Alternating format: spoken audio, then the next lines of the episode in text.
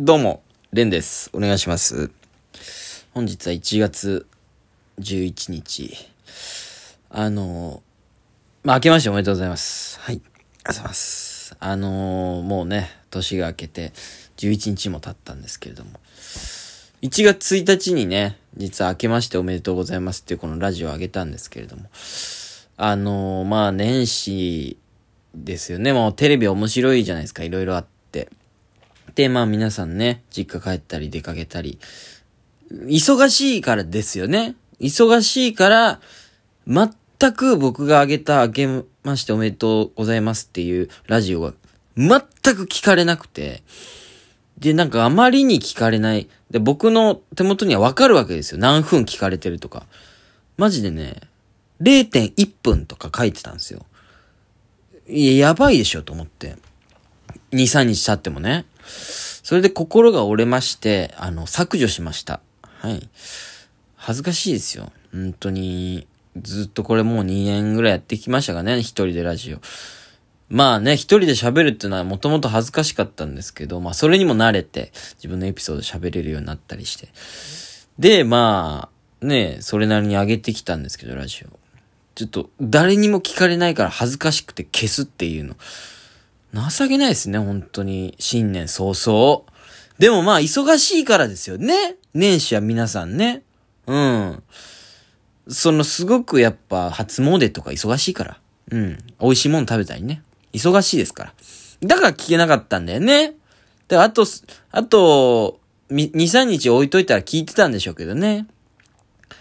まあ、それでもちょっと耐えられなかったんで、あの、撮り直させていただいたと。撮り直させていただいたにしてはね、10日も空いてるんですけれど。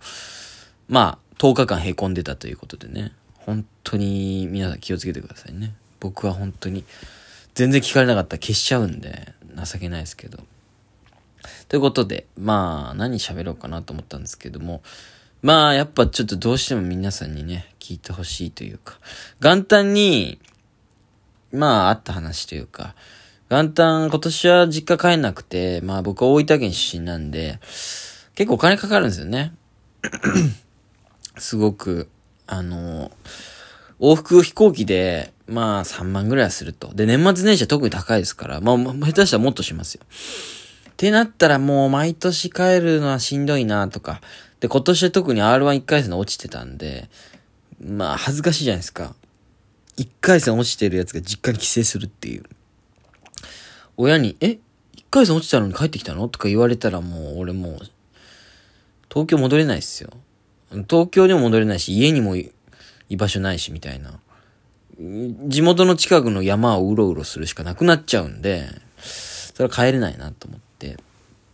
で、まあ、同居人のね、ウォーターズ等も、あの、なんかサンドイッチマンの富澤さんの旅行連れてってもらってるとか。で、まあ僕の知り合いは結構いなくて、実家に帰省してて、まあ一人で過ごそうかなと思ってたんですよ。テレビ見たりしたり。うん。なんですけど、まあその、まあ僕のもう、唯一の友達ぐらいに最近はなってきちゃってますけども、もう、色鉛筆ね。例の。うん。また色鉛筆との話かいっていうね、人もいると思いますよ。色鉛筆の話もういいってみたいな。で、俺もたまにやっぱ喋りながら思うしね。いや、俺また色鉛筆の話して、いいって色鉛筆の話みたいな。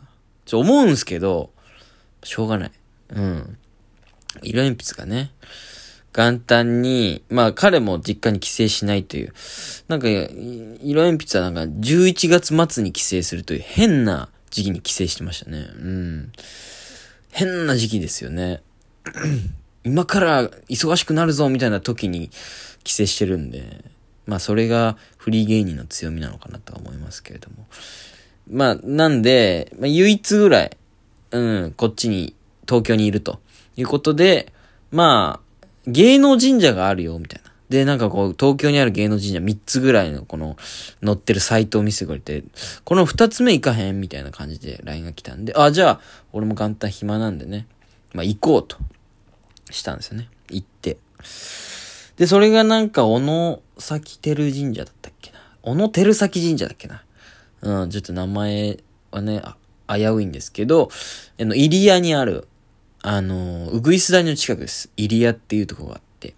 えー、っと、まあ、ちっちゃい神社なんですけど、そこにね、芸能神社があるということで行ってきましたよ。うん。で、まあ、13時ぐらいに起きてね、集合して行ってですね、まあ、まだその R1 落ちて2日後ですから、結局その、色鉛筆となんか雑談しながらも、そのはん、なんかことを、こう頭の片隅に置きつつね、はあ、R1 落ちてんのか俺って。年越していいのかなこんなやつがみたいな。なんかそんなこと思うんですけど、まあ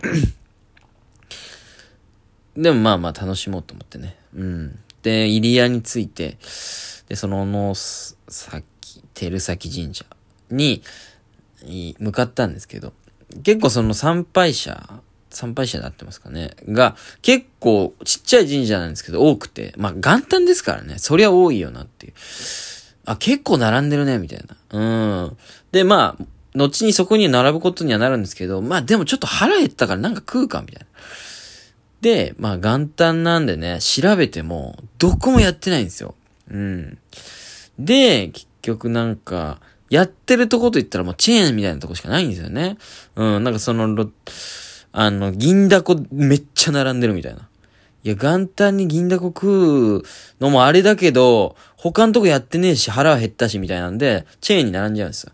で、俺らも結局、まあ、銀だことかにするって俺は言ったけど、色鉛筆は大阪出身ですから、大阪人って銀だこ大嫌いだよね。本当に、あれはたこ焼きじゃないって、みんなが口を揃えて言うよね。こっちからしたら知らないじゃないですか。まあ、カリッとしたね、たこ焼きってイメージありますけど。まあ、なんかカリッとしたたこ焼きって、もう、たこ焼きじゃないらしいんですよね。大阪の人からしたら。まあまあ、そんまあじゃあ、しょうがねえなと思って。大阪の人は、ね、こういうのうるさいからと思って。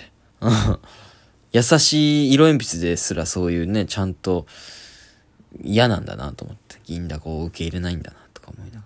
で、結局どこ入ろうかっつって、いい感じの店があっても閉まってる、閉まってる。で、結局ガストでね。元旦にの、昼にガストで飯食うとは思わなかったよ、俺。うん。26の1月1日。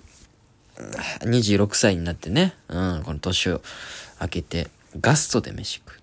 まあでもね、結構混んでて、それはやっぱみんなどこも空いてないから、その、ここのガストに来たんだなと思って。で、その銀だこも来てないってことは、この人たち全員大阪人なのかなと思って。なんか、いや、あれはたこ焼きあらへんよ。じゃあガストの方がマシや。とか言って入ってんだろうな。全員これじゃあ大阪とかあの関西の人なんだろうなと思って。銀だこアンチがもうね、た、溜まってたんですよね、そのガストにね。まあ、で、そこでね、ちょっと、やっぱ、正月気分ということで僕は、うな丼、うん、うな重 食べてね。うん。で、まあ、色鉛筆は愛も変わらず唐揚げ定食みたいなの食べて。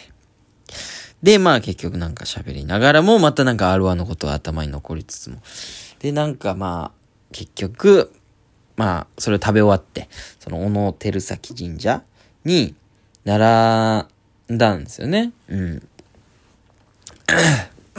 で、なんか、どうやら、その、まあ、おみくじとかも引いたんですけど、なんか二人ともなんか小吉と末吉みたいな。なんか中途半端な ねえ、なんかその、今日とかだったらまだ、うわ、今年最悪だ、みたいな、芸人ですから、そういうの、まあ、美味しいまでいかないけど、リアクションは取りやすいし、今日引いちゃったよ、みたいな言えるけど、何にも言えない。小吉とか末吉とか。うん。ならよくあってほしいよね。吉とか大吉とか。うん、まあしょうがないですね。とか思いながらも。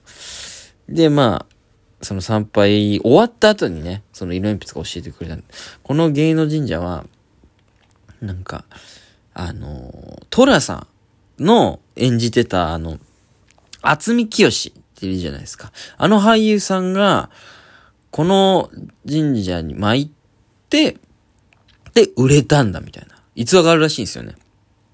で、厚み清さんって、もうなんかスープ、なんかこう、昔のスターみたいなイメージですけど、結構その、男は辛いよで、やっと売れたみたいな感じの脇役とかをやってた俳優さんなんですって、あんま知らなかったけど。うん。で、その神社で、なんかもう、多分ヘビースモーカーだったんでしょうね。タバコをもうやめるんで、仕事くださいって、その、お参りしたら、仕事が来るようになったみたいな話があると。へえ、そうなんだ、みたいな。じゃあなんか俺も捨てようかな、みたいなことを思う。まあでも、先にね、お参りする前に教えてよと思ったんですけど、まあまあまあ、しょうがないなと思ったんですけど、その、あとその、神社の近くにある、あの、喫煙所みたいなとこで、色鉛筆はめちゃくちゃタバコ吸ってたんですよね。その、逆集め清というか、その、売れなくていいんで、タバコ吸わせてくださいっていう 逆集め清してました。うん。まあなんか変わった人だなと思って、売れなくていいんかみたいな。まあ、売れなくていいんでとは多分言ってないんでしょうけど、こっちから見たらそういうことですよね。その話聞いた後見たら。まあね、なんかそんなことありながら。まあ結局その後、近くの元旦に浅草寺行ってみようかみたいなで行ったりして、すごい人たくさんいてね、楽しかったですね。うん。まあそんな感じですね、僕の元旦は。まあ、二人でね。まあ結局その後、色鉛筆も R1 一回戦落ちちゃったみたいなんで。